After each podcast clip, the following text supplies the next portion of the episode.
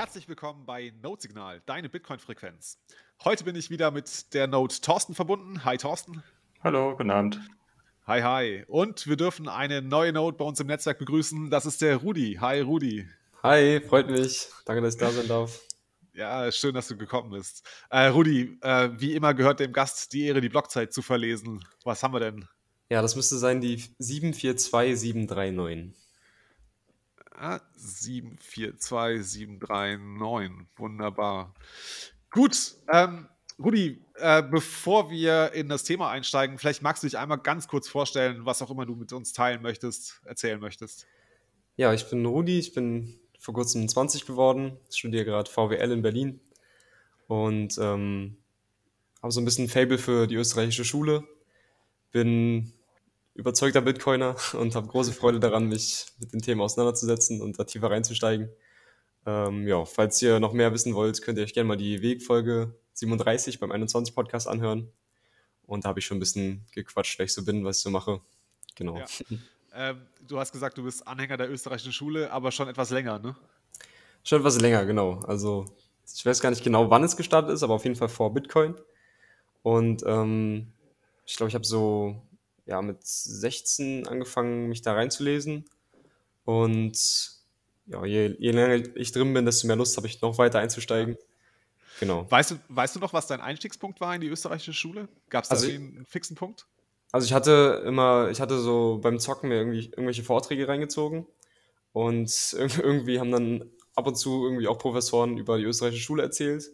Und weil das die waren, von denen ich dachte, dass sie die Probleme am besten geschildert haben, ähm, bin ich dann irgendwie darauf gestoßen, habe mir dann irgendwann das erste Buch einfach bestellt.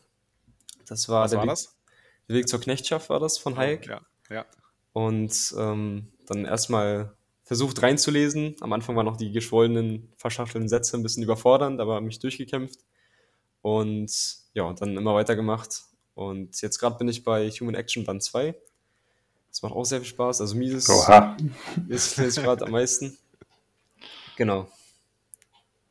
Ja, sehr schön. Ich meine, also die österreichische Schule wird ja eigentlich so in der klassischen äh, Hochschullehre ja eigentlich selten oder bis gar nicht irgendwie erwähnt. Wie bist du da jetzt, also was waren das für Vorträge, wo, wo denn da die österreichische Schule oder da Mises, Hayek oder wer auch immer das dann war, zitiert worden sind? Also wie bist du da drauf gekommen, was waren das für welche? Ähm, also die Hayek-Gesellschaft, aber auch das Mises-Institut vor allem laden öfter mal bei YouTube einfach Vorträge hoch. Ah ja, okay. Und ähm, genau, dann bin ich irgendwie, ich weiß gar nicht, wahrscheinlich durch Zufall drauf gestoßen und habe dann einfach mal weitergeschaut und ja, in der Uni wird es tatsächlich gar nicht unterrichtet, also vielleicht mal eine Neben Nebenbei-Erwähnung. Ähm, aber umso besser, wenn man dann auch nochmal einen, eine kritische Linse von, von woanders bekommt und alles dann aus einem anderen Blickwinkel beleuchten kann oder beäugen kann. Das heißt, du studierst jetzt VWL in welchem Semester? Genau, ich bin jetzt viertes Semester. Mhm. Also wenn alles gut läuft, mache ich dann nächstes Jahr meinen Bachelor und dann Mal sehen, wo es mich hin verschlägt. Und in zwei Jahren VWL nicht ein einziges Mal über die österreichische Schule gestolpert im Studium? Oder bewusst, ist es bewusst ausgeklammert? Oder wird es nur so nebenher behandelt? Mm, ich überlege. Also, wir haben so, ein, so eine Ringvorlesung, so einen Paradigmen- und Kontroversenkurs, wo äh, jede Woche ein anderes Thema behandelt wird. Und da war es tatsächlich auch nicht, aber wurde mal beiläufig erwähnt. Aber ich glaube, es war tatsächlich so mit der einzige Bezugspunkt zu den Österreichern. Und ja, eigentlich ziemlich schade, wo, wo ja sehr viele Konzepte, die auch heute noch relevant sind, von denen ja, also geebnet wurden. Also das Grenznutzenkonzept oder, oder auch das Problem mit der Wirtschaftsrechnung sind ja alles Themenbereiche, die die Österreicher extrem detailliert behandelt haben und die auch teilweise sogar in der, in der Volkswirtschaft, auch in der modernen Volkswirtschaft stattfinden. Aber die Referenz passiert nicht und an sich bleibt es dann bei der neoklassischen und, und keynesianischen Brille eigentlich. Hm. Ja, es ist schade. Also ich glaube, das ist ja unter Bitcoinern allgemein bekannt, ne, dass die österreichische Schule gerade in der akademischen Welt unterrepräsentiert ist. Umso schöner ist es, dass sich ja Studenten so wie du ähm, für dieses Thema trotzdem noch begeistern können und sich da einarbeiten können. Ähm, aber bevor wir da reinsteigen, ähm, vielleicht kannst du noch mal kurz erzählen, was hat dich denn dann zu Bitcoin gebracht? Genau, also tatsächlich dann die österreichische Schule mehr oder weniger. Also ich hatte, also so, so indirekt, ich hatte so ein Video gesehen beim Blocktrainer mit äh, Frank Thelen. Also weil ich auch immer, immer so investieren interessant fand, Aktien interessant fand und so weiter. Und Frank Thelen kann man natürlich kritisieren in vielerlei Hinsicht und bin jetzt auch nicht mehr so der Fan, wie es vielleicht mal war. Also ich habe auch mal sein Buch gelesen, aber das ist auch schon etwas länger her. Ähm, aber auf jeden Fall war er halt in diesem Blocktrainer-Interview oder Blocktrainer bei ihm, ich weiß gar nicht. Und hatte Roman halt geredet darüber, wie Geld zu sein hat. Und das war dann genau die Beschreibung, wie jene, die halt die Österreicher gegeben haben. Und dann schien es mir eben am Anfang erstmal nicht logisch, warum dann Bitcoin, das Internet Money, dann genau dieses Geld sein soll, was die Österreicher für, also ja, für die Funktion von Geld als besonders gut äh, bezeichnen würden. Und dann dachte ich mir, ja, das kann ja nicht sein. Da muss ich ja mal tiefer einsteigen. Und je tiefer ich eingestiegen bin, desto mehr merkt man dann, wie krass Bitcoin eigentlich genau die Eigenschaften, die es laut den Österreichern haben muss, perfektioniert. Also in vielerlei Hinsicht. Und deswegen bin ich dann noch tiefer reingefallen und dachte mir dann, okay, das ist viel zu schön, um wahr zu sein. Da muss, muss, muss ich mich auch technisch ein bisschen damit beschäftigen. Da habe ich auch noch eine große Baustelle. Aber das hat im Endeffekt zum, zum Sturz in den Kaninchenbau äh, geführt. Ja, die Österreicher sind ja auch so in der Hochzeit auch vom Goldstandard, dann, äh, wo das dann entstanden ist, da mit Karl Menger, war ja dann Ende 19. Jahrhundert, Anfang 20. Jahrhundert. Sie haben das ja, diesen Goldstandard und all diese ganzen Implikationen davon ja eigentlich noch mitbekommen. Und mit Mises und Hayek, glaube ich, ich bin jetzt nicht so genau, wie, die, wie wann die jetzt von den Lebenszeiten, aber die haben ja so diesen Übergang zu den, dem, dem Fiat-Standard, den wir jetzt heute haben, ja dann auch noch mitbekommen und äh, den entsprechend ja dann auch beschrieben, dann die, die negativen Implikationen, die dadurch entstanden sind. Ja, ganz genau. Das war auch in dem, in dem Essay von Mises, der so ein bisschen auch die Grundlage von meinem kleinen Essay jetzt war, äh, ein wesentlicher Bestandteil. Also die Eigenschaften des Goldstandards. Aber also, wobei ein. Welcher Essay, Essay war das? Das war ähm, Geldwertstabilisierung und Konjunkturpolitik. Also den ersten Teil zur Geldwertstabilisierung, der war halt relevant dafür. Mhm. Und da hat er zum Beispiel sogar noch gesagt, dass er glaubt zu sehen, wie aktuell ähm, wie man aktuell abkehrt von diesem Wahn der Geldwertstabilisierung und der, der, äh, der Geldwährung ohne Goldstandard. Also er dachte, dass erst, also dass eher eine Tendenz existiert wieder hin zum Goldstandard und weg von diesem Fiat-Geld. Und in der Realität ist es dann ja genau anders gekommen. Wann wurde dieses Essay veröffentlicht? Also damit man das mal einordnen kann, weißt du das? Äh, sehr gute Frage. Ähm, dass man das jetzt mal so rückblickend vielleicht auch geschichtlich mal ein bisschen einordnen kann, ob das jetzt irgendwie so kurz vor 1971 war, ob das schon. Äh es, war, es war ein bisschen früher, es war 1928. Ah, genau, ja, 1928. Ah, ja, okay. Genau. Ja gut, da war ja dann äh, wahrscheinlich so die Tendenzen waren dann da und dann kam ja dann der, der dicke Crash dann äh, 29 äh, dann und da war, war ja dann alles dann rückläufig dann hm. der, der Hinsicht dann. Genau, genau. Hat sich dann alles geändert, ja. Ja, super. Ähm, also du hast es bereits erwähnt, dass du äh, einen Essay geschrieben hast, der wird zeitgleich mit diesem Interview auf Apricomedia im Blog veröffentlicht. Und der Essay heißt für einen Paradigmenwechsel in der Geldpolitik. Ähm, vielleicht magst du einmal ganz grob zusammenfassen, worum geht es denn eigentlich in diesem Artikel, bevor wir versuchen, da ein bisschen tiefer noch reinzugehen, weil ich die These einfach sehr spannend finde, die du aufstellst. Genau, also zunächst mal war die Annahme, dass Innovation ein treibender Faktor der Ökonomie ist und dass Innovation zu sinkenden Preisen führt. Also Innovation führt dazu, dass die Produktivität erhöht, dass mehr Güter produziert werden, mehr Güter auf gleiche Geldmenge würde sich in sinkenden Preisen, Preisen äußern. Und dann war meine Annahme, wenn das so ist und man dann trotzdem von der Zentralbank aus Geldwertstabilität möchte, also Preisstabilität, da würde das ja zwangsläufig bedeuten, dass man diese Produktivitätszuwächse, die ausgelöst werden durch die Innovation, abschöpft und dann neu verteilt. Und wenn man dann noch sagt, wir wollen nicht nur Preisstabilität, wir wollen sogar noch Preisstabilität plus 2%, würde man sogar mehr als diese Produktivitätszuwächse abschöpfen und zentral neu verteilen. Und ja. Du schreibst in dem Artikel ja, ähm, dass eigentlich die Zentralbanken dadurch 102 Prozent, also wenn jetzt 2 Prozent Inflation herrschen würde, dann würden sie insgesamt 102 Prozent der Produktionszugewinne äh, abschöpfen. Richtig? Genauso die, diese These, die ja eine sehr steile These ist und die eher theoretisch interessant ist, hängt so mit, so mit diesem Ideal der Geldwertstabilisierung zusammen. Also wir sagen, wir wollen den, die, die Kaufkraft einer Geldeinheit stabilisieren. Und was würde das bedeuten in der Realität? Also wenn man die Kaufkraft einer Geldeinheit mit fortlaufender Zeit stabilisieren wollen würde, müsste man ja jegliche Preisveränderungen die stattfinden, genau an dem Punkt der Preisveränderung durch Geldmengenveränderungen ausgleichen. Das heißt also, es findet eine Innovation statt und genau an der Stelle, wo die Innovation zu einem Preissenken führt, müsste man die Geldmenge erhöhen. Oder aber es findet eine Misswirtschaft statt, weil meinetwegen ein Waldbrand stattfindet oder sonst was. Dann würde der Preis steigen und genau an der Stelle der Preissteigerung würde man die, die Geldmenge erhöhen. Nee, äh, Nein, ver verringern, verringern, verringern, genau. Andersrum, den, verringern. dem Markt Geld entziehen. Ja. Ge- Genau, verringern, genau. Also immer genau an der Stelle. Und wenn man das schaffen würde, wenn dieses theoretische Ideal verwirklicht werden würde, dann würde auch genau anstelle der Produktivitätszuwächse diese Abschöpfung erfolgen. Und somit würde dann bei 102 Prozent, also bei Infl- Inflation, auch noch irgendwo anders Kaufkraft entzogen werden. Und deswegen kam diese These zustande. Dass es in der Realität natürlich nicht verwirklichbar ist, das hängt schon allein daran, dass das Messen und dann Ausweiten der Geldmenge nicht so stattfinden kann. Aber um in der Theorie zu verstehen, was, wie, wie absurd es eigentlich ist, dieses Preisstabilitätsideal überhaupt zu definieren.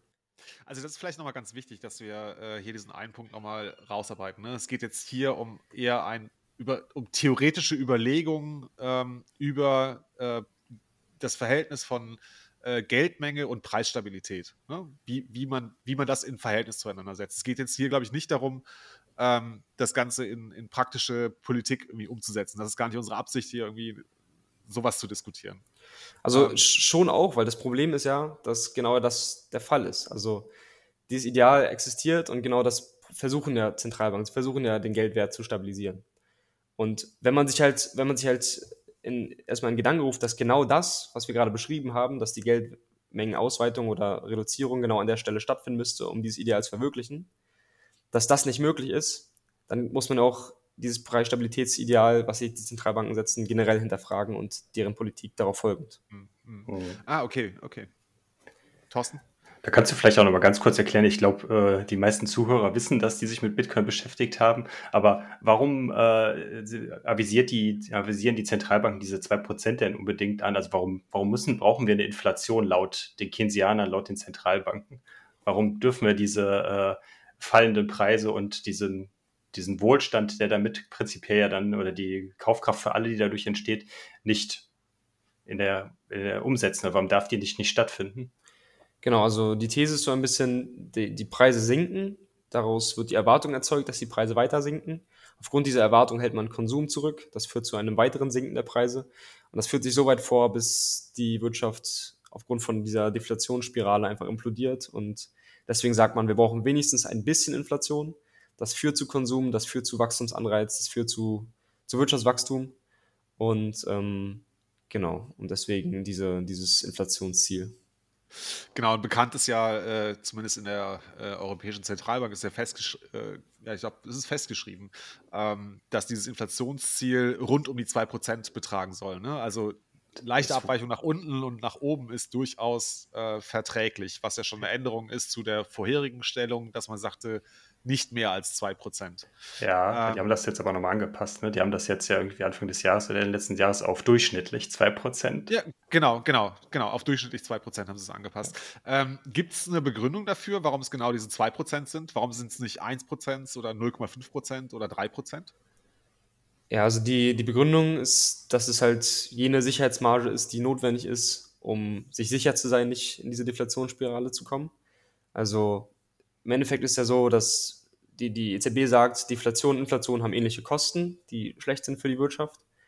Und wenn man jetzt eine, eine hohe Inflation hätte, kann man die Zinsen beliebig hochsetzen. Aber wenn man an diese Deflationsgrenze kommt, kann man in die Liquiditätsfalle, sagt man, kommen, dass die Mittel, die die Zentralbanken haben, um dem zu entkommen, nicht mehr ausreichen, weil der Zins dann schon bei Null liegt. Und dann wird es halt schwierig für sie und deswegen sagen sie halt, wenigstens die Erwartung erzeugen, dass immer ein, ein wenig Inflation ist, damit man überhaupt nicht erst zu diesem Deflationsproblem kommt. Also diese 2% sind eigentlich eine untere Grenze, ne? weil alles, was da drüber liegt, können wir durch geldpolitische Maßnahmen gegensteuern. Wenn's, ne, wenn die, aber die Inflation unter 2% sinkt, dann kommen wir eben in diesen, könnten wir in diesen Inflations Deflationsdruck geraten. Also offiziell wollen sie schon nicht viel höher kommen. Also sie, sie, sie sollen, sollen sich schon daran orientieren, aber lieber Inflation als Deflation, weil Inflation kann man leichter bekämpfen, ja. Laut der Zentralbank. Hm. Habe ich heute auch einen spannenden Tweet gesehen. Ich glaube, es war, ich weiß nicht genau, wer es war, aber es war ein Beispiel von Venezuela, äh, nicht Venezuela, von Simbabwe. Und äh, da hatte dann die Zentralbank die Leitzinsen irgendwie auf 100 oder 150 Prozent festgelegt, dann um die Inflation dann von 200 Prozent entgegenzuwirken. Aber, äh, und das da war dann auch so dieser, äh, dieser schämhafte Kommentar, ah ja, okay, das äh, äh, Erhöhen der Leitzinsen reicht scheinbar, um Inflation zu bekämpfen. Also, so viel dazu. Ja. Aber nur nur kurzer Kommentar. Genau, in der Praxis ist dann, wenn die Inflation andere Ursachen hat als alleine Leitzins, ja. dann, ja. Okay. Ähm, gut, ich glaube, dann haben wir den ersten Punkt, haben wir, glaube ich, dann verstanden. Ne? Also wir wollen dem Deflationsdruck, wollen wir entgehen. Ähm, das ist zumindest die These, äh, weswegen wir 2% Inflation in Kauf nehmen. Ähm, was ist genau. deine Kritik an diesem, äh, ja, sag ich mal, Status quo, den wir eigentlich haben? Das ist ja gängige Praxis, egal in welche Zentralbank man schaut. Ähm, es wird überall propagiert oder ja, vertreten, dass wir ein gewisses Maß an Inflation benötigen. Genau. Also man muss nochmal tief einsteigen, dieses Konzept von der Preisstabilität prinzipiell.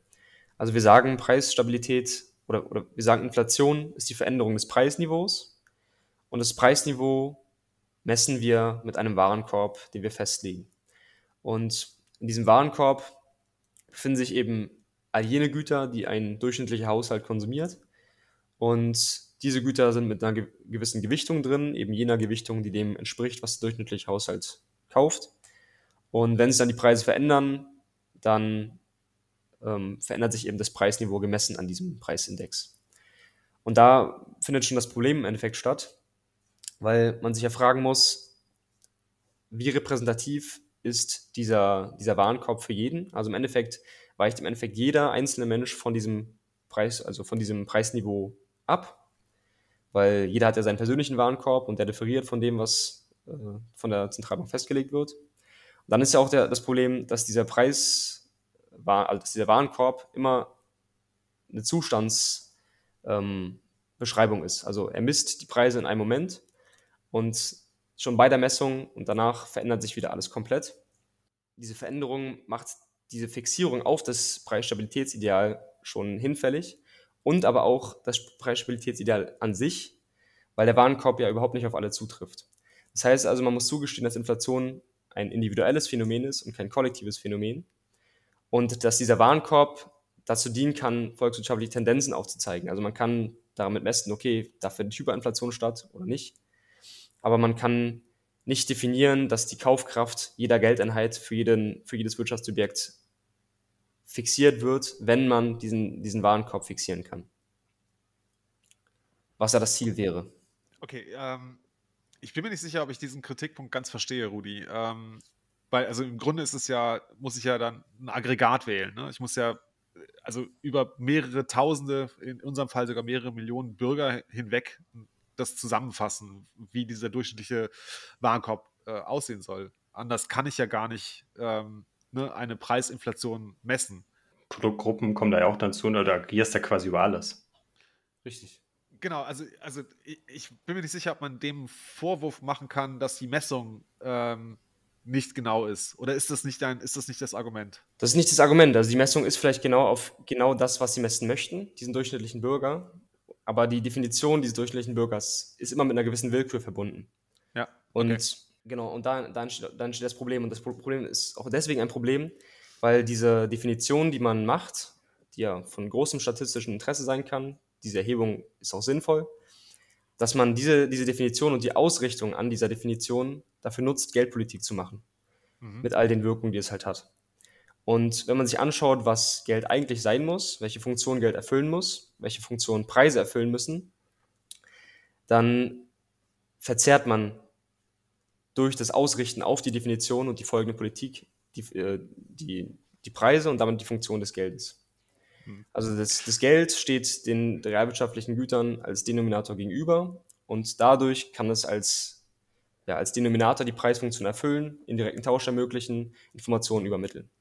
Mhm. Und wenn man jetzt diese, dieses Ideal hat als Zentralbank, an das man sich ausrichtet, dann nutzt man dieses Ideal, um entweder die Geldmenge auszuweiten oder zu verringern, halt alle die Methoden, die die Zentralbanken anwenden, und wirkt damit auf die Geldseite ein, während die realwirtschaftliche Seite sag ich mal, Ceteris Paribus gleich bleibt und verzerrt damit die Preise, verringert die Preisfunktion, die Informationsfunktion des Geldes und richtet Schäden an, die man überhaupt gar nicht kennen kann.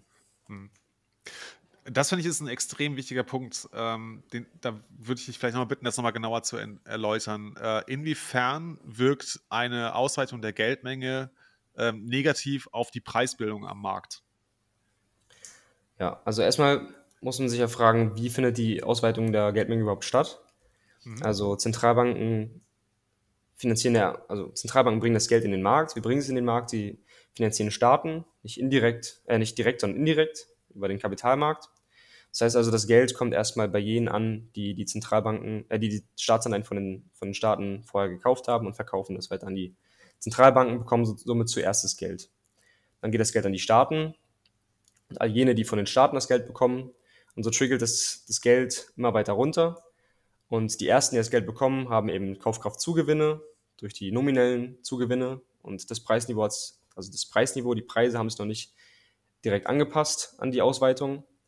Und irgendwann schlägt dieser Effekt eben um und dann hat man einen höheren Verlust durch die höheren Preise, als die neuen nominellen Zugewinne einem ausgleichen können.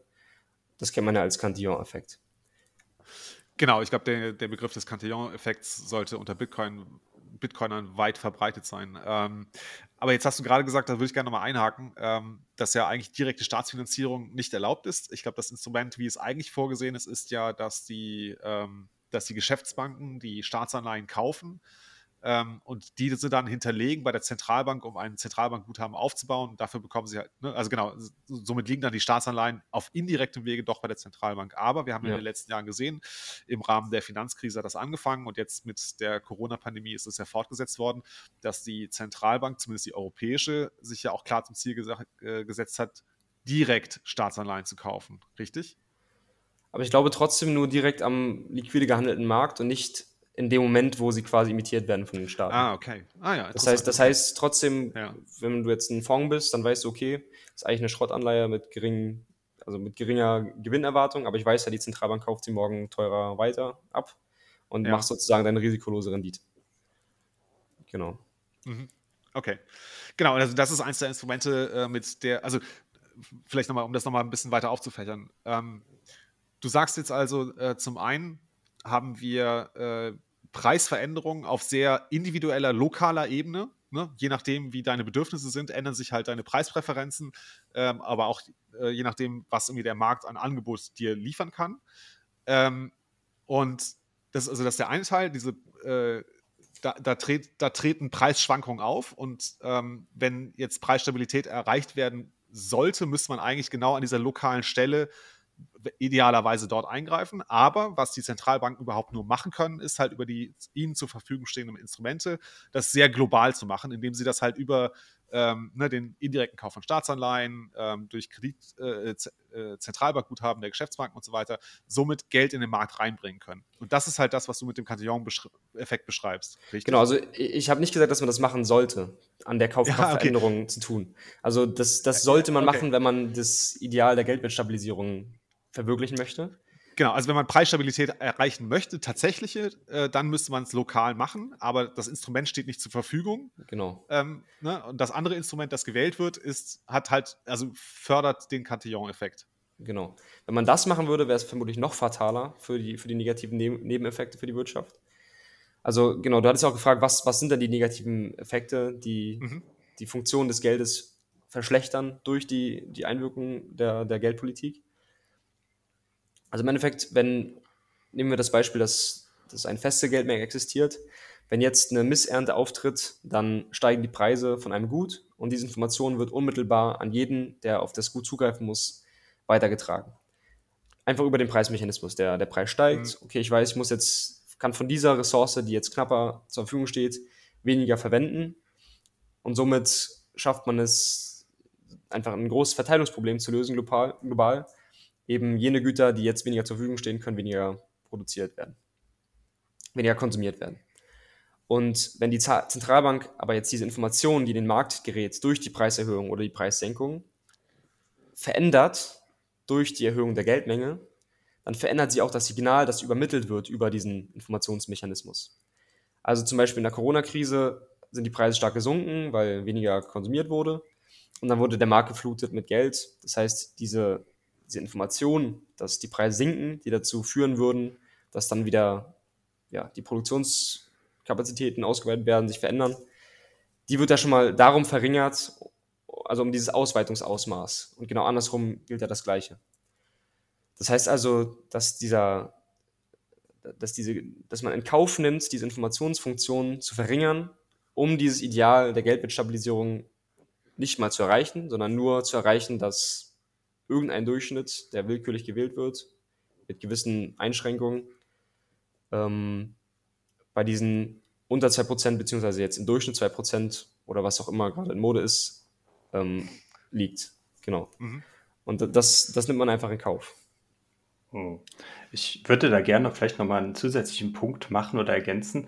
Ähm, wir haben ja neben den, den Zentralbanken, die quasi die Geldmengen ausweiten, wie du es gerade eben schon schön beschrieben hast, aber auf der anderen Seite den Großteil der prinzipiell der Geldmengenausweitung sind, dafür sind ja die Geschäftsbanken eigentlich verantwortlich, indem sie ja Kredite an Privatleute, Firmen und so weiter und so fort vergeben.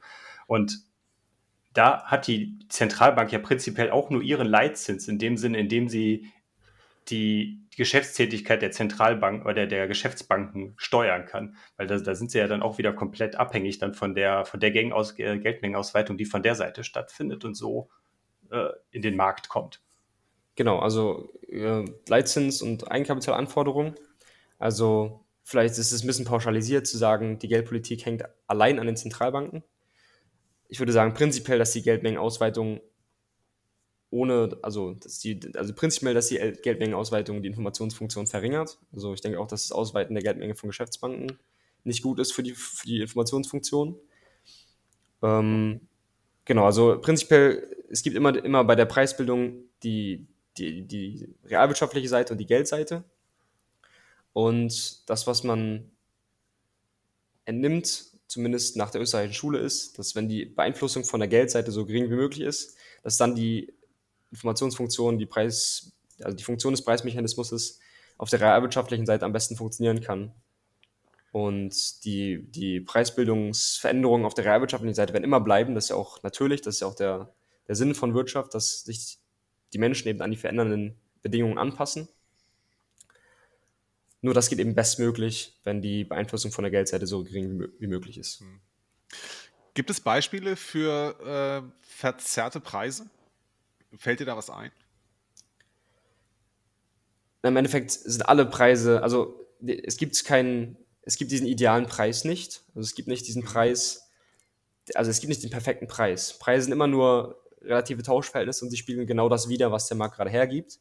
Und wenn der Markt gerade beeinflusst wird von der Zentralbank, dann ist in diesen Preisen auch die Verzerrung mit inbegriffen. Also zum Beispiel der Immobilienmarkt vielleicht, könnte man sagen. Die, die Immobilienpreise haben sich stark von den Mietrenditen entkoppelt. Das würde man nach normalen Konzepten, wie man realwirtschaftlich ähm, abzinst und bewertet, nicht erklären können. Könnte man sagen, es verzerrt. Wie genau und wie hoch das Ausmaß ist, das kann man niemals wissen, weil dieses Wissen nicht zur Verfügung steht oder nicht zentralisiert werden kann, nicht von einer Institution oder Person gewusst werden kann. Aber an sich sind Preise immer relative Tauschverhältnisse, die genau das widerspiegeln, was auf sie einwirkt. Deswegen gibt es diesen perfekten Preis nicht. Aber ähm, verzerrt, verzerrt, also man kann Tendenzen sehen, warum sie verzerrt sein könnten, wie zum Beispiel bei den Immobilienmärkten. Mhm. Also im Grunde sind alle Preise verzerrt, weil sie durch die Geldmengenausweitung, das ist einer der Faktoren, die auf die Preisbildung äh, Einfluss hat. Ne? Das heißt, wir können genau. gar nicht einen objektiven Preis können wir, also einen objektiven Preis ohne Geldmengenausweitung können wir gar nicht feststellen. Okay, Richtig. verstehe ich. Aber wir haben, trotzdem haben wir ja so Indikatoren. Ich glaube, Thorsten, du hast mal einen gesehen. Ähm, genau, das wäre jetzt auch noch ein Punkt. Ja, genau, dort, das hattest du bei dir ja auch noch mit in, äh, mit, glaube ich, in dem Essay drin, der Punkt. Äh, wir haben so eine extreme Geldmengenausweitung in den letzten 15 Jahren, jetzt seit der, seit der Finanzkrise 2008 gehabt, aber die äh, inflationären Tendenzen, also die Preissteigerungen, die in der Zeit stattgefunden haben, die waren ja prinzipiell zumindest aus der Warenkorbsicht wieder marginal. Und da hast du ja auch einen ganz guten Punkt gebracht, dass da ja dann im Gegensatz dazu, oder was ja mittlerweile jeder wahrscheinlich von uns mitbekommen hat, dafür steigen die Assetpreise einfach dann, äh, oder wo das Geld hingeflossen sind. Richtig, genau. Die werden einfach nicht im, also finden nicht statt in dem Warenkorb, steigen aber immens, weil das Geld ausgeweitet wird und weil das Geld eben nicht mehr die Wertspeicherfunktion erfüllt. Das ist ja das, was Bitcoin im Endeffekt perfekt lösen kann. Und dann ist eben jeder, der Geld hält, gezwungen, sich diesen, diese Wertspeicherfunktion woanders zu suchen. Und das macht man dann Immobilien, Aktien, ETFs, mhm. was auch immer. Ich hatte die Tage bei Twitter, können wir auch nochmal verlinken, äh, eine Grafik gesehen. Da hatte, glaube ich, einer den kanadischen Hauspreisindex mit der kanadischen M2-Geldmenge, also quasi Bargeld plus dann halt das, was äh, schnell liquidierbar auf den Konten und sowas liegt, äh, gelegt. Also was im Endeffekt ja so die mehr oder weniger die Geldmenge ist, die die, die Geldmenge am ehesten beschreibt. Und diese beiden äh, Indizes, die sind einfach fast eins zu eins in den letzten 15 Jahren gleich gelaufen. Also da sieht man halt, dass das bestätigt halt genau das, was du gerade gesagt hast, dass halt einfach das Geld mehr oder weniger äh, viel in den Real Estate Markt reingelaufen ist. Hm. Und in die Aktien natürlich auch.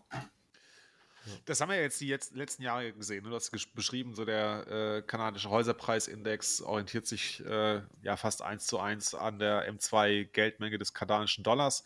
Ähm, was passiert denn jetzt? Also haben wir davon eine Vorstellung? Äh, jetzt, jetzt steigen, also die Geldmenge ist jetzt exorbitant gestiegen. Ähm, was hat das für negative Implikationen, deiner Meinung nach, Rudi?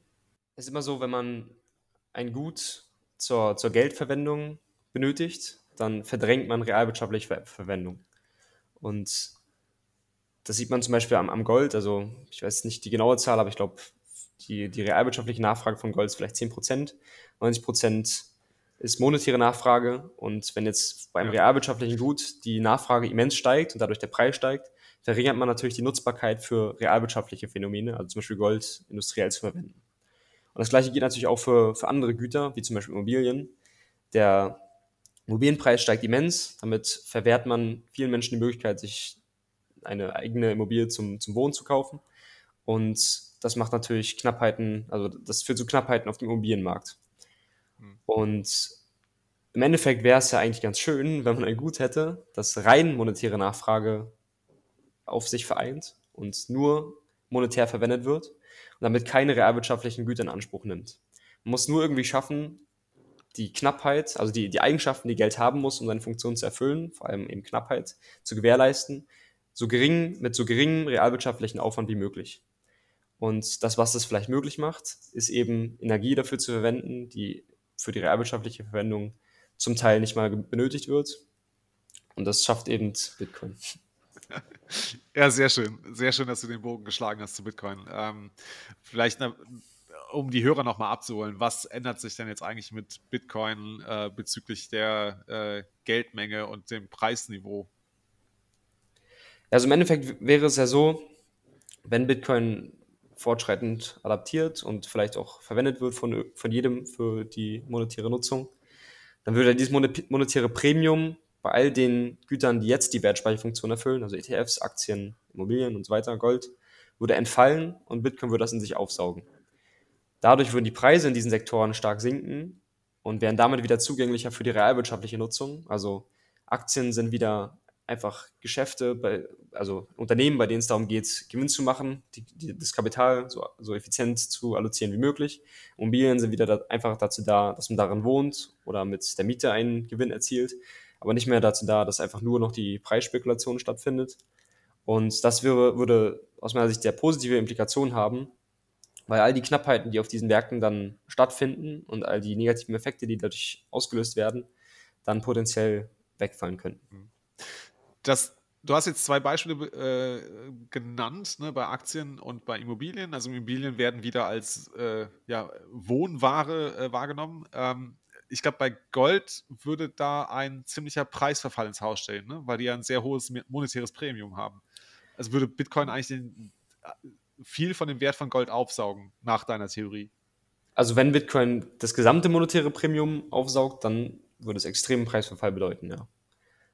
Das, ob das zwangsläufig passiert, das kann natürlich ja. auch anders kommen. Also man, ja, muss ja, man, muss ja, schauen, klar ist Bitcoin technisch viel, viel besser, aber Gold hat eben 100.000 Jahre First Mover Advantage und es gibt eben Strukturen oder auch Kulturen, bei denen Gold so tief verankert ist, dass man nicht direkt komplett darauf verzichten wird. Aber in der Langfrist denke ich schon, dass man Gold dann einfach wieder industriell verwenden wird, weil man es einfach nicht monetär braucht. Genau, also beziehungsweise das, das monetäre Premium von Gold wird wieder kleiner. Ne? Wir hatten ja gesagt, diese 10%, die wir jetzt mal in den Raum gestellt haben, ob es jetzt wirklich 10% sind oder mehr oder weniger, sei jetzt mal dahingestellt. Aber das ist das, was wir meinen mit dem tatsächlichen, der industriellen Nachfrage äh, oder dem Teil der industriellen Nachfrage an der gesamten Nachfrage nach Gold. Ne? Das Genau. ist irgendwie viel weniger als das, was der äh, ja, nicht industrielle Nachfrage von, nach Gold darstellt. Genau. Wobei Gold ja in vielen Ländern eigentlich immer noch als Geld äh, quasi da angenommen oder da ähm, quasi akzeptiert wird in dem Fall. Du kannst quasi mit einer Goldmünze, kannst du prinzipiell in jedes Land gehen, da zur Bank gehen und bekommst dafür dann die Landeswährung in halt der entsprechenden Gegenwert aus, ausbezahlt. Also für dem Sinne ist es für die, für die Banken ja so gesehen oder für die Länder ja schon eine Art von Geld. Und dieses, diese Geldfunktion wird ja wahrscheinlich dann trotzdem, selbst wenn Bitcoin diese äh, Geldfunktion oder dieses Premium aufsaugt, trotzdem erhalten bleiben. Das ist die Frage. Also die Nachfrage bei den Zentralbanken entsteht ja wegen diesem monetären Premium. Also wenn das nicht wäre, dann, wenn man stattdessen einfach Bitcoin verwenden würde, dann würde das ja entfallen. Hm.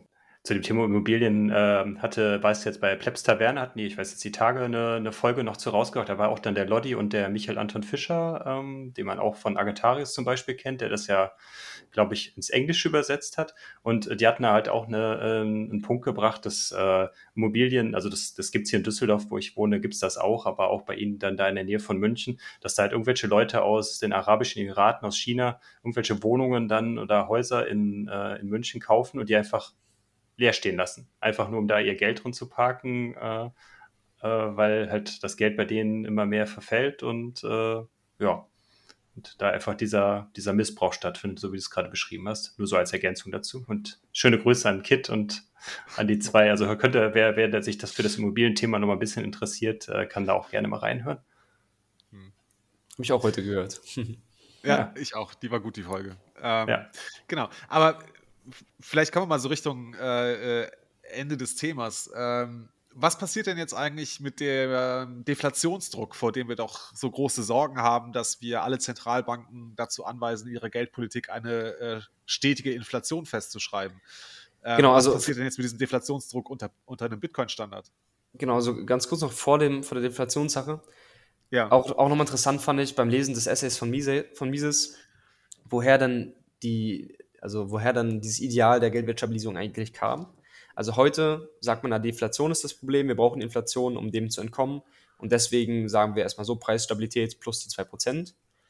Und damals, so wie es beschrieben hatte, ist dieses Geldwertstabilisierungsideal eigentlich daraus entstanden, dass es zu inflationäre Tendenzen gab. Also es wurde immer mehr, immer mehr Gold, also Gold war das Geld und es wurde aber immer mehr ersetzt durch Suggerate, also Schuldscheine, Papiergeld und so weiter. Und dadurch konnte man dieses Kassenhaltungsbedürfnis befriedigen mit ja, einfachen Mitteln, die sich für den normalen Transaktionsgebrauch besser geeinigt, äh, ge- geeignet haben. Mhm. Und das hat dazu geführt, dass eben die monetäre Nachfrage nach, jetzt muss ich überlegen, dass ich das nicht falsch das, sage. das Angebot ist nach oben geschossen, ne? Weil Genau. es leichter war, äh, sag mal, nicht durch goldgedeckte äh, Geldmittel zu erzeugen und zur Verfügung zu stellen. Genau, das monetäre Angebot er- erhöhte sich, dadurch inflationäre Tendenzen und aufgrund dieser Inflation hat man gesagt, okay, Gold, Geld ist ja gar nicht so stabil. Wir brauchen ja ein stabileres Geld, das diese inflationären Tendenzen nicht hat. Und heute ist es ja so, dass Gold eher das, äh, also das Gold ist das harte Geld. Gold ist jene Eigenschaft des Geldsystems, die es, äh, die es hart machen würde. Und wir, wir verteufeln eher die Deflation und deswegen brauchen wir Zentralbankpolitik, Geldstabilität und so weiter, die Geldpolitik einfach an sich. Genau, und zu der Deflation, also die Deflation an sich wäre aus meiner Sicht kein Problem. Diese Deflationsangst entsteht an sich, wie ich denke, eher aus den Krisensituationen. Also man hat die Geldmenge aufgebläht, dann entstehen Krisen und in der Krise fällt die Deflation so stark aus, dass tatsächlich Probleme auftreten. Probleme, deren Ursachen woanders liegen, früher liegen. Und die Deflation durch technologischen Fortschritt, weil die Produktivität sich erhöht, die, das Güterangebot erhöht sich und die Preise sinken. Die ist nicht das Problem. Also es entsteht ja sowieso auch ein Konsumanreiz, wenn die Kaufkraft des Geldes steigt. Ob dieser Konsumanreiz genauso groß, höher oder kleiner ist als der Anreiz zu Konsumverzicht durch sinkende Preise, das kann man sich fragen, aber ist im Endeffekt nicht relevant, weil trotzdem konsumiert werden wird, nur eben bedachter. Hm. Ich finde das wichtig, nochmal hervorzuheben, dass diese Deflation die quasi als negativ betrachtet wird, ja eigentlich immer einer Inflation vorab, dann also quasi durch eine Übertreibung, äh, durch ein Aufpumpen von irgendwelchen äh, Preisen, Assets und so weiter ausgelöst wird. Und klar ist das dann negativ, weil ja dann äh, diese von, ich weiß nicht, wer es war, Hayek oder Mises, die auch diese Boom-and-Bust-Zyklen dann beschrieben haben, die dadurch dann ausgelöst werden.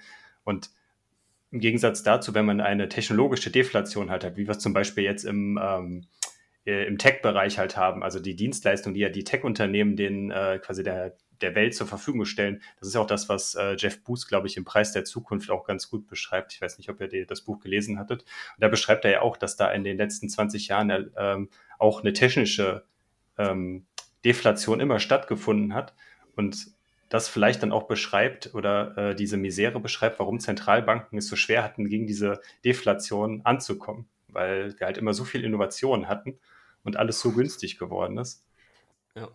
Okay, steile These.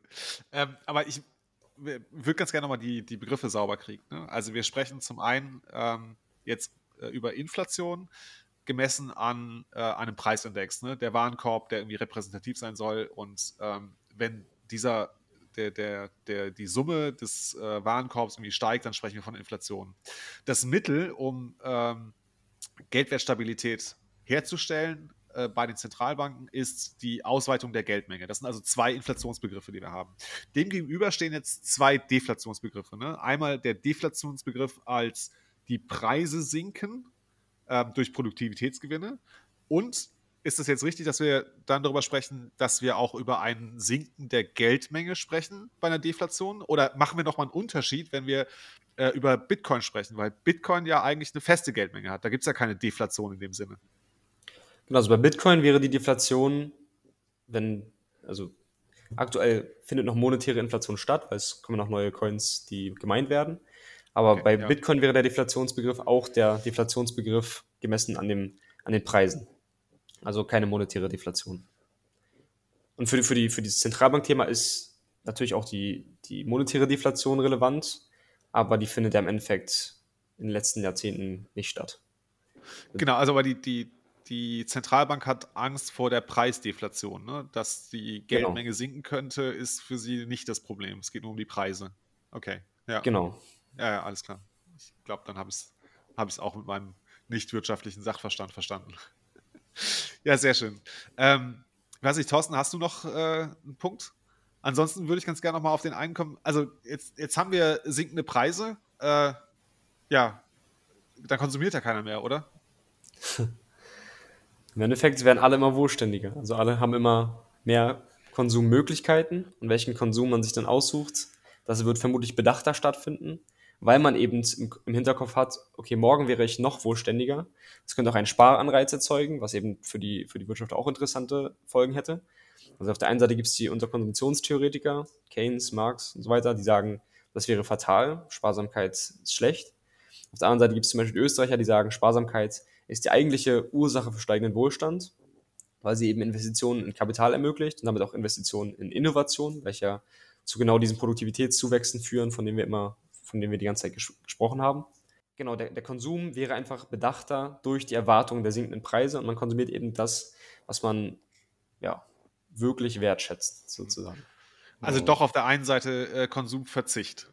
Also es, es, gibt ja auf jeden Fall, es gibt aber, ja. so, ich denke auch, dass wenn, wenn man jetzt von, von einem Tag auf den anderen Deflationsgeld hätte, würde auch die Wirtschaft gemessen am BIP erstmal stark zurückgehen, weil vieles von dem, was produziert wird und sicher also und, und stattfindet im BIP, dann keine Nachfrage mehr hätte. Aber es gibt immer ein, Konsum, äh, ein Konsumniveau, auf das man zwangsläufig zurückfällt, was niemals unterschritten wird, einfach weil man Lebenshaltungskosten hat, weil man essen muss, weil man wohnen muss, weil man trotzdem auch mal in den Urlaub fährt und nicht nach der Arbeit sich vor eine weiße Wand setzt und dann nichts mehr tut. Also Konsum findet immer statt, einfach weil der Mensch während seinen Handlungen konsumiert. Nur welcher Konsum dann stattfindet, ist, ist dann eine Frage, die sich dann noch beantworten wird. Hm ich wollte so ein bisschen auf den Punkt hinaus, ne, dass du, äh, ja, so sinkende Preise äh, haben den Anreiz zu Konsumverzicht. Auf der anderen Seite habe ich ja, je länger mein Konsumverzicht andauert, steigt ja meine Kaufkraft. Und damit habe ich ja auch dann äh, vielleicht den Anreiz zum Konsum, beziehungsweise auch überhaupt Konsummöglichkeiten. Ne? Das genau, ja das, das, genau, das hatte ich vorhin schon gesagt. wo Ja. man dann nicht genau weiß, ob, also welcher Effekt dann größer ist. Aber selbst wenn der Effekt des Konsumverzichts größer ist als der Effekt des Konsumanreizes, wäre es aus meiner Sicht kein Problem. Man sieht ja auch an, an, an Phasen des Goldstandards, dass auch deflationäre, ähm, also oder Zeiten mit einer festen Geldmenge dazu führen können, dass sich die Wirtschaft weiterentwickelt und, und wächst. Ich habe heute noch im Fiat-Standard von Seyfedin Amus gelesen, da geht er auch so ein bisschen auf das Thema drauf ein, dass, ähm, dass man ja eigentlich erstmal sparen muss, bevor quasi man investieren kann. Also dass, dass das Sparen ja eigentlich die Grundlage für Investitionen ist.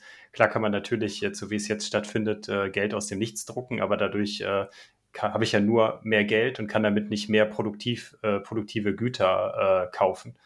Das, das, verändert ja nur die Geldmenge dann. Aber erst durch Sparen kann ich ja dann erst äh, das Kapital akkumulieren, um dann produktive Güter damit äh, zu, zu kaufen man oder kann zu Investitionen zu tätigen. Richtig, man kann sich nicht in den Wohlstand konsumieren. Also die Unterkonsumtionstheoretiker sagen ja, wenn man spart, dann entzieht man jemand anderem sein Einkommen in dem Moment, wo man das Geld nicht ausgibt. Es gibt auch eine witzige Anekdote. Also ich habe gerade ein, ein, kleines Nebenwerk von Mises gelesen, wo Keynes äh, in einem Briefwechsel beschreibt, dass er in Hotels immer die Handtücher einfach auf den Boden geworfen hat, weil er, weil er, also weil die Menschen, die es dann wegräumen müssen, dadurch ja Arbeit kriegen und Nachfrage erzeugt wird. Aber dadurch entsteht kein Wohlstand, weil die Tätigkeiten, die dann notwendig sind, ja auch anders verwendet hätten werden können. Also, das ist absurd.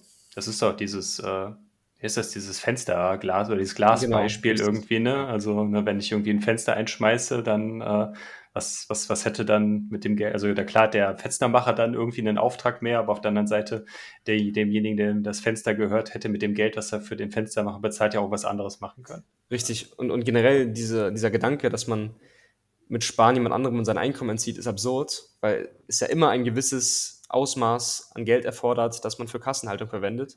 Also man läuft ja nicht durch die Straßen und wirft dem Nächsten sein, seine 5 Cent an den Kopf, damit man bloß nicht spart und mehr, mehr Konsum erzeugt, sondern man, man benötigt ja ein gewisses Maß an Liquidität, das man für die Kassenhaltung verwendet, das ja dann auch indirekten Tausch und so weiter ermöglicht.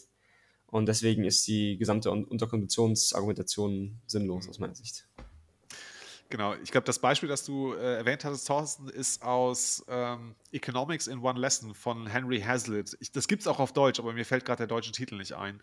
Aber es würde mich tatsächlich zu einer Frage bringen an dich, Rudi. Ähm, gibt es äh, Bücher, die du empfehlen würdest für einen guten Einstieg in die österreichische Schule? Vielleicht ein, zwei Titel, die, die du empfehlen würdest? Ja, also ein sehr gutes Buch ist Wirtschaft wirklich verstehen von Rahim Tagisadigan. Also das ist, glaube ich, sogar das beste Einführungsbuch, würde ich sagen, weil es auf der einen Seite so dezent geschrieben ist, dass man als Einsteiger hineinfindet, aber trotzdem versucht, nicht zu viel Komplexität einzubüßen, die dann die Erkenntnis, den, den Erkenntnisgewinn verringert. Also das, mhm. das fand ich ein sehr gutes Buch zu, zu, zum Einstieg. An sich ist auch vielleicht gar nicht der Bitcoin-Stand zu, äh, so schlecht, wobei er ein bisschen zu polemisch ist an vielen Stellen, wenn man das nicht mag. Ja. Ähm, und ja, also an sich ist vielleicht kein Einstiegsbuch, aber dennoch muss man es einfach nennen. Also ich bin auch erst beim zweiten Band, aber Human Action ist wirklich Magnus Op Magnum Opus, sagt man, oder? Also so ein fundamental, so, so ein fundamentales Werk, was so viele Bereiche tangiert, die so ausführlich beschrieben werden. Und also ich kann es wirklich einfach jedem empfehlen. Es wäre wär echt ein, ein, Buch, was, was in, der, in der Schule behandelt werden müsste. Zumindest im Studium. Das, das, hat aber mehrere hundert Seiten, ne? Also es geht, glaube ich, in die tausend Seiten, oder? Ich glaube 900 Seiten, naja. Genau, genau. Also ich habe mich noch nicht rangetraut, äh, weil ich von vielen gehört habe, dass es nicht so einfach sei zu lesen zum Einstieg, äh, gerade wenn man mit der Sprache und dem Duktus von Mises und seinen Zeitgenossen nicht vertraut ist. Ähm, deswegen habe ich mich da noch, noch zurückgehalten. Aber vielleicht setze ich es jetzt doch endlich mal auf die Leseliste oder Also, also man, man ja. findet sich rein. Es ist schon so, dass es sprachlich anspruchsvoll ist. Aber trotzdem verringert das nicht den Lesespaß, finde ich. Also es ist so ein bisschen wie. Okay. So ein bisschen wie, wenn man Schach spielt und man, man spielt gegen seinen Gegner und überlegt sich verschiedene Abzweigungen und hat dann diesen einen Weg im Kopf und genau der wird dann durchgesetzt und dann, wenn man dann, wenn alles genauso funktioniert hat, wie man sich das überlegt hat, dann hat man so dieses riesige Befriedigungsgefühl. Und so ist es manchmal, wenn man Gedankengänge von Mises nachvollzogen hat. Also es ist schon schwierig und es dauert, diese ganzen Kausalketten richtig okay. in seinem Kopf stattfinden zu lassen. Aber wenn es dann passiert ist, fühlt sich einfach richtig gut an. Man hat einfach ein großes Okay. Erkenntnis, Erkenntnisgefühl und es hat richtig Spaß gemacht. Also, ich kann es jedem Das empfehlen. hört sich jetzt aber nicht nach einem Buch an, das ich äh, abends auf dem äh, Nachttisch liegen lassen, also liegen haben kann, oder? Also es hört sich jetzt so an, ich muss mich da konzentriert hinsetzen, mitdenken und auch vielleicht nochmal Gedankengänge nachvollziehen, bevor ich wirklich den Erkenntnisgewinn daraus habe. Schon. Ich lese meistens einfach morgens, also man frühstückt und dann sitze ich mir auf dem Balkon und lese es und dann Okay. hat man schon ein bisschen Erkenntnisgewinn und startet dann auch mit diesem guten Gefühl in den Tag. Also kann ich. Ja, der, der Student mag sich das noch leisten können, nach dem Frühstück nochmals lesen zu können. Nein, aber es ist gut. Also es ist, ich glaube, es ist gut investierte Zeit äh, für dich. Ähm, genau, genieß es. Ja. Mhm, absolut. Da können wir, können wir die Bücher auf jeden Fall mal verlinken. Ähm, was wir, noch eine, eine persönliche Frage. Du hattest gerade eben gesagt, das ist mir so ein bisschen im Kontext eingefallen, weil ich auch deine Weg der Wegfolge gehört habe, dadurch auch schon wusste, dass du VWL studierst.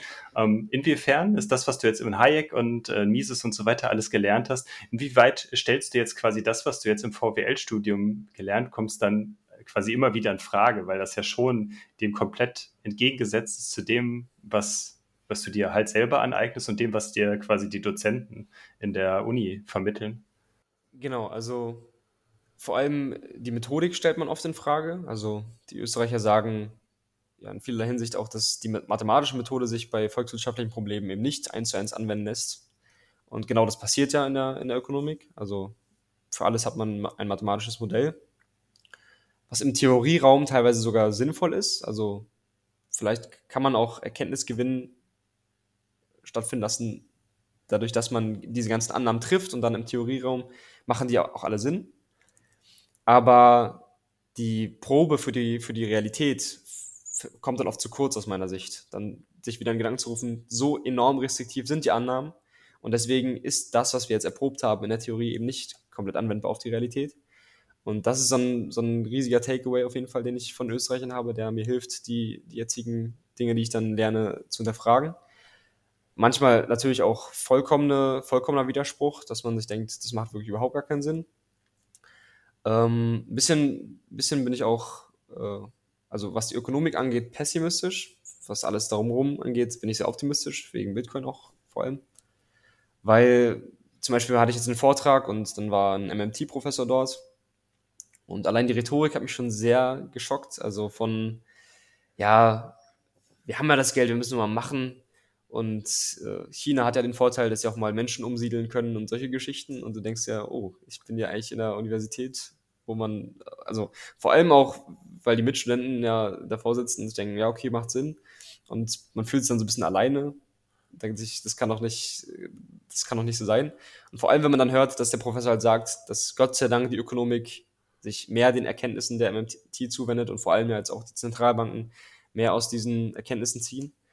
Und das macht dann schon pessimistisch, bestärkt mich aber dann noch mehr in der, also auf dem Weg, auf dem ich jetzt befinde, eben die Gegenseite aufzumachen und vielleicht trotzdem nicht das Feld der Ökonomik zu verlassen, damit man eben auch da den Ideenwettbewerb nicht verliert. Sehr schön. Ähm, also finde ich cool, dass du aus diesen Erlebnissen noch eine positive Wendung für dich ziehen kannst ne? und dass dich das antreibt und motiviert. Ähm, sehr schön.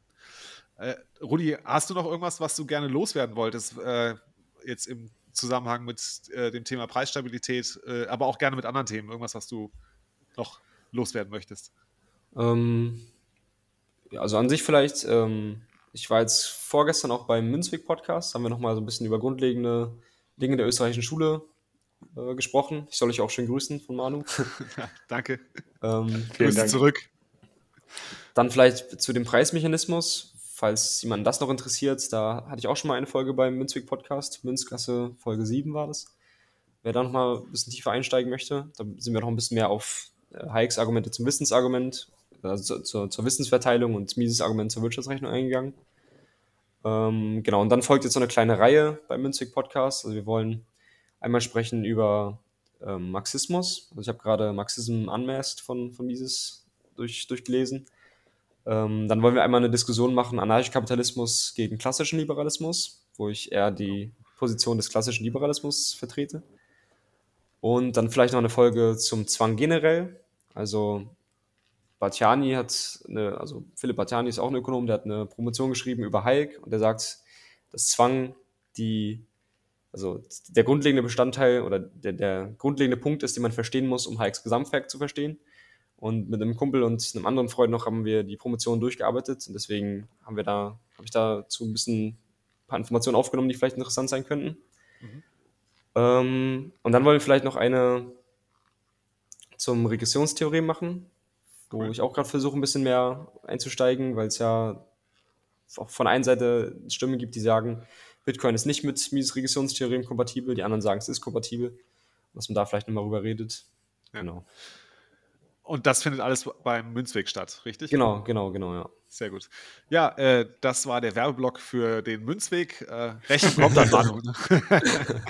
Ne? nein, alles gut. Ähm, nein, äh, Podcast Together Strong oder so hat der Thorsten mal geprägt. Äh, ich glaube, nee, das kam, das kam, von, kam vom Dennis. Pots ah, Together ah, okay. Strong. Das Pots war ein Hashtag bei Twitter oder sowas. Sehr gut, den, den, sollten wir vorantreiben. Nee, auf jeden Fall. Also, ne, ich finde, äh, Manu und Markus machen da echt gute Arbeit äh, beim Münzweg. Ich höre die sehr gerne, die Jungs.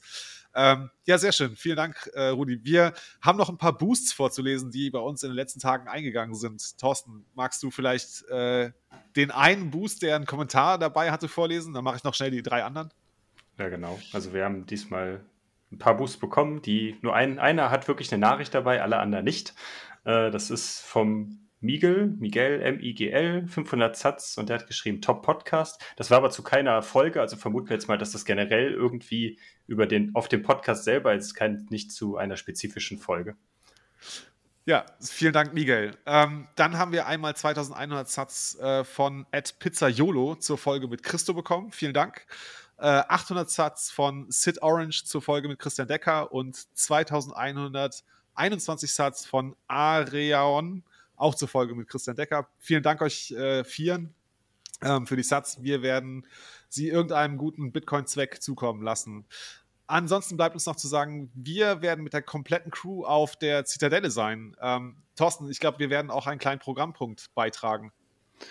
Ja, da, das wird dann in der kommenden Woche, glaube ich, noch ein bisschen ausführlicher äh, besprochen. Äh, aber wir können jetzt hier schon mal anteasern. Wir machen einen Vortrag über generell über No KYC, warum man No KYC Bitcoins kaufen und verwahren sollte, wie man das macht und wir machen einen kleinen Workshop quasi vom Kauf bis zur Verwahrung bis zum Mixing einmal alles durch und äh, ja, das könnt ihr dann auf der Zitadelle bei Notsignal sehen und euch anschauen. Genau, äh, also Zitadelle in Münsingen bei Bern in der Schweiz vom 11. bis 14. August. Ähm, wir sind auf jeden Fall mit allen Fünfen am Start und würden uns über jeden freuen, der auf uns zukommt und äh, den wir dann kennenlernen dürfen. Ansonsten, glaube ich, Rudi, ey, vielen Dank, war echt cool, sehr interessant. Ähm, schön, dass du dabei warst. Ja, vielen Apropos. Dank, dass ich hier sein durfte. ja, gerne, gerne. Apropos, die bist du auf der Zitadelle? Äh, ja, leider stimmt. nicht, aber ich bin, ich bin in Innsbruck, falls in Innsbruck jemand ist. Also nee, da sind wir nicht. nee, leider okay. nicht. Okay, nee, wir leider nicht. Äh, aber äh, Riga, Baltic Honey Badger? Wann, wann findet das statt? Ich, äh, Anfang, Anfang, September. Ich glaube, 3., 4. September. Ist die Woche vor Innsbruck, glaube ich. Ne? Die Woche oder zwei Wochen vor ah, okay. Innsbruck, glaube ich. Okay, zwei Wochen. Ich, ich glaube leider nicht, das, das wird schwierig. Okay. Gut. Ähm, Ansonsten bei den Meetups in Berlin, da bin ich ja am Start. Ja, mal gucken, wann ich das nächste Mal es nach Berlin schaffe. Ansonsten bist du natürlich auch herzlich eingeladen zu den Meetups nach äh, Bonn, Köln und Düsseldorf, wo wir uns rundtreiben. Du bist gar kein Berliner, weil du so oft in Berlin warst. Ich dachte, du bist aus Berlin. nee, ich war tatsächlich nur beruflich in Berlin. Und das hat ah, okay. äh, zweimal zeitlich gut gepasst mit dem Meetup, zum Glück. Ähm, genau. Okay. Gut, dann äh, würde ich sagen, äh, ihr kennt den ganzen Quatsch, ne? folgt und bewertet uns und kommt in unseren Telegram-Channel. Und äh, äh cool wäre es, wenn ihr uns über Podcasting 2.0 Apps hört und uns ein paar Sats äh, streamt. Und wir freuen uns natürlich über eure Boosts, die wir hier gerne vorlesen. Ansonsten würde ich sagen, Thorsten, Hast du noch ja, was? Äh, ne, ich wollte gerade nur sagen, äh, ja, ihr könnt uns auch gerne, wenn ihr uns schon Satz schickt und so einen Boost schickt, ihr könnt auch jemanden grüßen, ihr könnt irgendwas anderes, irgendwie eine witzige Nachricht raushauen, das ist vollkommen egal, was ihr da hinschreibt. Ihr müsst doch nicht sagen, wie toll wir sind oder sowas, das stimmt auch alles wahrscheinlich gar nicht. Aber ihr, ihr, könnt auch eure Mutter grüßen, eure Freundin, euren Bruder, wie auch immer, alles, was ihr wollt. Und folgt mir auf Twitter, wenn ihr ein paar coole Mises-Zitate äh, wollt. Oh genau. ja, sehr gut. Äh, das sollten wir vielleicht uns angewöhnen. Äh, das ist der RudyNWB. Wir packen es in die Show Notes. Ähm, genau. Genau, folgt dem Rudi. Der hat einen sehr, sehr interessanten Twitter-Account, muss ich sagen. Schaue ich mir gerne an. Cool. Gut, dann würde ich sagen, das Wichtigste zum Schluss. Focus on the signal, not on the noise. Ciao, ciao. Tschüss. Ciao.